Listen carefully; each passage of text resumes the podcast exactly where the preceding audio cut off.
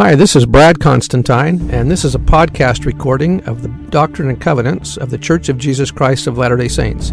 Even though this is not an official recording of the Church of Jesus Christ of Latter day Saints, every effort has been made to be as doctrinally and historically accurate as possible. Every day, a new section of the Doctrine and Covenants will be released. I hope that you'll visit this often and be able to share this uh, with your friends. Thank you. Hi, and welcome back to the podcast of the Doctrine and Covenants. This is going to be a section six, Doctrine and Covenants, section six. So let me give you just a little historical background and context to this section. This is about Oliver Cowdery and his work as a translator, but let me uh, do some background stuff first. This is also about revelation, our need for personal revelation, understanding what we should do to receive revelation. Since the apostasy included an apostasy of revelation, these sections are important to show us how revelation is to be received and how to recognize it. Joseph and Oliver, although not yet members of the church, have been receiving revelation. Uh, Joseph Smith said, God hath not revealed anything to Joseph, but what he will make known unto the twelve, and even the least saint may know all things as fast as he is able to bear them. Elder Boyd K. Packer said, No one of us can survive in the world of today, much less in what it soon will become, without personal inspiration. Section uh, 6, uh, also this is by Joseph Fielding McConkie. He says, These sections, uh, sections 6 through 9, are the, mo- are the four most important documents extant today from which we can learn how the Book of Mormon was translated. Section 9 affirms that Oliver did in fact translate, but that he lost confidence and, like Peter, as he walked on water, lost the power to continue translating. Two reasons for his failure are given in this revelation. First, he had not studied or prepared himself properly. Second, his fear had caused the moment to be lost to him. That Oliver translated even briefly is of great importance, for it made him a participant in the process of translation he could now stand at Joseph's side and testify that the Book of Mormon was indeed translated by the gift and power of God, as in no other way. In the winter of 1829, Oliver Cowdery taught school near the home of Joseph Smith Sr. It was the custom of the day for teachers to board in the homes of their pupils, and since the Smiths had children in Oliver's school, he came to stay with them. While there, he heard stories about the Book of Mormon plates and asked Father Smith to tell him the details. Father Smith finally consented, and Oliver Cowdery became one of the few in whom the family confided the story. Lucy Mack Smith recorded the events that followed. Shortly after receiving this information, he, Oliver, told Mr. Smith that he was highly delighted with what he had heard, that he had been in a deep study upon the subject all day, and that it was impressed upon his mind that he should yet have the privilege of writing for Joseph. Furthermore, that he had determined to pay him a visit at the close of the school. On coming in on the following day, he said, The subject upon which we were yesterday conversing seems working in my very bones, and I cannot for a moment get it out of my mind. Finally, I have resolved on what I will do. Samuel Smith, I understand, is going down to Pennsylvania to spend the spring with Joseph. I shall make my arrangements to be ready to accompany him thither, for I have made it a subject of prayer, and I firmly believe that it is the will of the Lord that I should go. If there is a work for me to do in this thing, I am determined to attend to it. In April, Samuel and Oliver went to Harmony, Pennsylvania to visit Joseph. Lucy Mack Smith recorded the following Joseph had been so hurried with his secular affairs that he could not proceed with his spiritual concerns so fast as was necessary for the speedy completion of the work. There was also another disadvantage under which he labored. His wife had so much of her time taken up with the care of her house that she could write for him but a small portion of the time. On account of these embarrassments, Joseph called upon the Lord three days prior to the arrival of Samuel and Oliver to send him a scribe according to the promise of the angel, and he was informed that the same should be forthcoming in a few days. Accordingly, when Mr. Cowdery told him the business that he had come upon, Joseph was not at all surprised. The narrative is picked up at this point in the history of the prophet. Two days after the arrival of Mr. Cowdery, being the 7th of April, I commenced to translate the Book of Mormon, and he began to write for me, which having continued for some time, I inquired of the Lord through the Urim and Thummim and obtained the following. And that's uh, section 6. So let me read the heading now to the section. Revelation given to Joseph Smith the prophet and Oliver Cowdery at Harmony, Pennsylvania, April 1829. Oliver Cowdery began his labors as scribe in the translation of the Book of Mormon, April 7th of 1829. He had already received a divine manifestation of the truth of the prophet's testimony respecting the plates on which it, it, he was in which was engraved the Book of Mormon record. The prophet inquired of the Lord tr- through the Urim and Thummim and received this response. When Oliver was introduced to Joseph, he said, Mr. Smith, I have come for the purpose of writing for you. This was not at all unexpected to Joseph, for although he had never seen Mr. Cowdery before, he knew that the Lord was able to perform, and that he had been faithful to fulfill all his promises. Of these events the prophet recorded, The Lord appeared unto a young man by the name of Oliver Cowdery, and showed unto him the plates in a vision, and also the truth of the work, and what the Lord was about to do through me, his unworthy servant. Therefore he was desirous to come and write for me to translate, uh, and, and write for me to translate. So, verse 1 A great and marvelous work is about to come forth unto the children of men. Behold, I am God. Give heed unto my word, which is quick, in which uh, the word quick means to make alive, and powerful, sharper than a two edged sword, to the dividing asunder of both joints and marrow. Therefore, give heed unto my words. Behold, the field is wide already to harvest. Therefore, whoso desireth to reap, let him thrust in his sickle with his might, and reap while the day lasts, that he may treasure up for his soul everlasting salvation in the kingdom of God. Yea, whosoever will thrust in his sickle and reap, the same is called of God. Therefore, if you will ask of me, you shall receive. If you will knock, it shall be opened unto you. No message appears in Scripture more times in more ways than ask and ye shall receive. That was by Elder Boyd K. Packer. Verse 6 Now as you have asked, behold, I say unto you, keep my commandments, and seek to bring forth and establish the cause of Zion. Seek not for riches, but for wisdom, and behold the mysteries of God what mysteries are we talking about? Testimony. Uh, the mystery shall be unfolded unto you, and then shall you be made rich. Behold, he that hath eternal life is rich. Verily, verily, I say unto you, even as you desire of me, so it shall be unto you. And if you desire, you shall be the means of doing much good in this generation. Does this mean to really only speak about repentance? Say nothing but repentance unto this generation. When the Lord calls upon his servants to cry repentance, to cry nothing but repentance, he does not mean that they may not cry baptism and call upon the Lord the people to obey the commandments of the Lord, but he wishes that all they all that they say and do be in the spirit of bringing the people to repentance. And that was by Joseph Fielding Smith. Continuing verse 8 or verse 9 Keep my commandments and assist to bring forth my work according to my commandments, and you shall be blessed. These preceding verses help us get revelation. Revel- righteousness becomes comes before revelation can be received. Verse 10 Behold, thou hast a gift, and blessed art thou because of thy gift. Remember, it is sacred and cometh from above. In other words, the gift of translation. And if thou wilt inquire, thou shalt know mysteries. When they read about baptism among the Nephites, they will pray, and John the Baptist will appear to them, which are great and marvelous. Therefore, thou shalt exercise thy faith, that thou mayest find out mercies, or mysteries, that thou mayest bring many to the knowledge of the truth, yea, convince them of the error of their ways. And that's what the Book of Mormon is going to do, and it still does.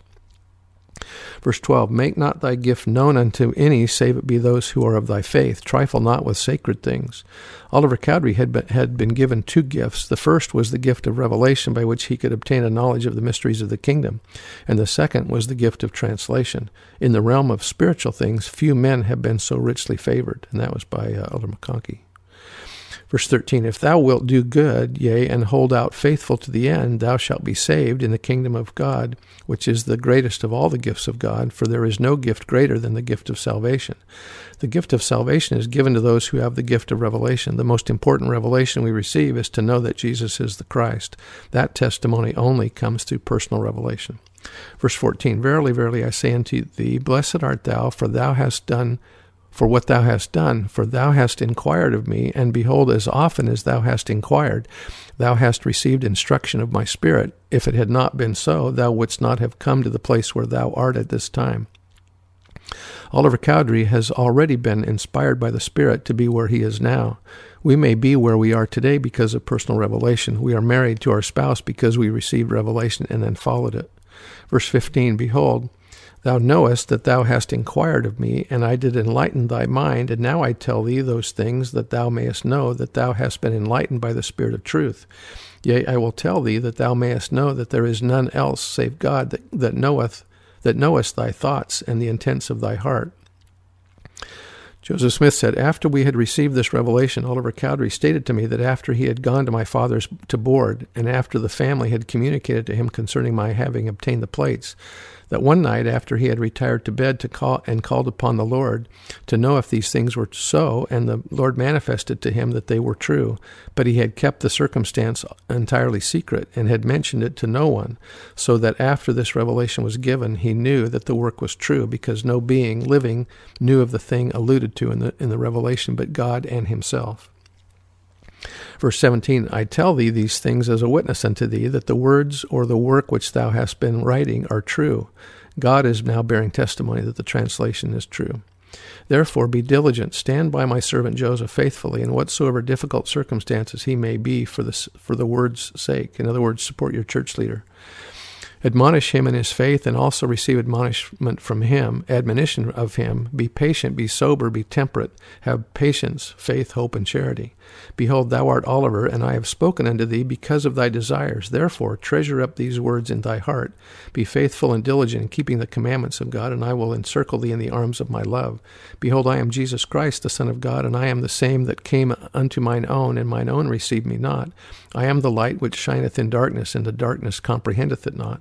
Verily, verily, I say unto you, if you desire a further witness, cast your mind upon the night that you cried unto me in your heart, that your might that you might know concerning the truth of these things. Did I not speak peace to your mind concerning the matter? Those seeking to become conversant in the language of the Spirit, who wish to know when their prayers are being answered and when the Spirit is directing them, must learn to identify the feelings of peace, comfort, and assurance that are characteristic of the Spirit of revelation. Each time Oliver had prayed, he had experienced a quiet assurance. Unfamiliar with the nature of such prompting, he had not recognized that those feelings came in response to his prayers. His experience is instructive to all who are in the process of growing up in the things of the Spirit, and that was by Brother McConkie. Continuing verse 23, what greater witness can you have than from God? Peace is the witness that we've been that we've received revelation. And now behold, you have received a witness, for if I have told you these things, I have told you things which no man knoweth. Uh, I didn't say that right. For if I have told you things which no man knoweth, have you not received a witness? And behold, I grant unto you a, a, gift, if you desire of me to translate, even as my servant Joseph. Verily, verily, I say unto you that there are records which can which contain much of my gospel, which have been kept back because of the wickedness of the people. And now I command you that if you have good desires, a desire to lay up treasures for yourself in heaven, then shall you assist in bringing to light with your gift those parts of my scriptures which have been hidden because of iniquity. Remember that Joseph later is going to do the inspired translation of the Bible. Oliver could have helped with that, but he had been called away on a mission, and so Sidney was the one to help him with that. Verse 28 And now behold, I give unto you and also unto my servant Joseph the keys of this gift, which shall bring to light this ministry, and in the mouth of two or three witnesses shall every word be established. Oliver did, in fact, translate a small portion of the book. We do not have any information on what pages were actually translated by Oliver. Verse 29 Verily, verily, I say unto you, if they reject my words and this part of my gospel and ministry, blessed are ye, for they can do no more unto you than unto me. And, it, and even if they do unto you, even as they have done unto me, blessed are ye, for ye shall dwell with me in glory. But if they reject not my words, which shall be established by the testimony which shall be given. Blessed are they, and then shall ye have joy in the fruits of your labors. I'm wondering from that previous verse where it talks about uh, that uh, what they did to Jesus in killing him, that this was a premonition uh, for both Joseph and Oliver. Had Oliver been uh, faithful and not fallen away and continued to be the co president of the church, I wonder if he would have died in the jail with Joseph and not Hyrum. I think that's probably true. Verse 32 Verily, verily, I say unto you, as I said unto my disciples, where two or three are gathered together in my name, as touching one thing, behold, there will I be in the midst of them. Even so, I am in the midst of you. Mother Eliz- Mary Elizabeth Rawling, Rollins Lightner said, Mother and I went over to the Smith house. There were other visitors, the whole Smith family, excepting Joseph was there. As we stood talking to them, Brother Joseph and Martin Harris came in with two or three others. When the greetings were over, Brother Joseph looked around very solemnly. It was the first time some of them had ever seen him. He then said, There are enough here to hold a, a little meeting. Uh, a board was put across two chairs to make seats. Martin Harris sat on a little box at Joseph's feet. They sang and prayed. Then Joseph got up to speak. He began very solemnly and very earnestly. All at once his countenance changed, and he, and he stood mute. He turned so white he seemed perfectly transparent. Those who looked at him that night said he looked like he had a searchlight within him in every part of his body. I never saw anything like it on earth. I could not take my eyes away from him. He got so white that anyone who saw him would have thought he was transparent. I remember I thought he could almost see the bones through the flesh of his face. I shall remember it and see it in my mind's eye as long as I remain upon the earth. He stood some moments looking over the congregation as if to pierce each heart, then said, Do you know who has been in your midst this night? One of the smiths said, An angel of the Lord. Joseph did not answer. Martin Harris was sitting at the prophet's feet on a box. He, slid, he slid to his knees, clasped his arms around the prophet's knees, and said, I know, it was our Lord and Savior Jesus Christ. Joseph put his hand on Martin's head and answered, Martin, God revealed that to you. Brothers and sisters, the Savior has been in your midst this night. I want you to all remember it. There is a veil over your eyes, for you could not endure to look upon him. You must be fed with milk and not strong meat. I want you to remember that it is if it is as if there were. Uh, I want you to remember this as if it were the last thing that escaped my lips. He has given you to, all to me and commanded me to seal you up to everlasting life that where he is, there you may be also. And if you are tempted of Satan, say, Get thee behind me, Satan, for my salvation is secure. Then he knelt and prayed, and such a prayer I never heard before or since. I felt he was talking to the Lord, and the power rested upon all of us. Verse 33 Fear not to do good, my sons, for whatsoever ye sow, that ye shall also reap. Therefore, if ye sow good, ye shall also reap good for your reward. Therefore, fear not, little flock. Do good. Let earth and hell combine against you, for if ye are built upon my rock, they cannot prevail. Behold, I do not condemn you. Go your ways and sin no more. Perform with soberness the work which I have commanded you. Look unto me in every good thought, or in every thought. Doubt not, fear not. Behold the wounds which pierced my side, and also the prints of the nails in my hands and feet. Be faithful, keep my commandments, and ye shall inherit the kingdom of heaven. Amen.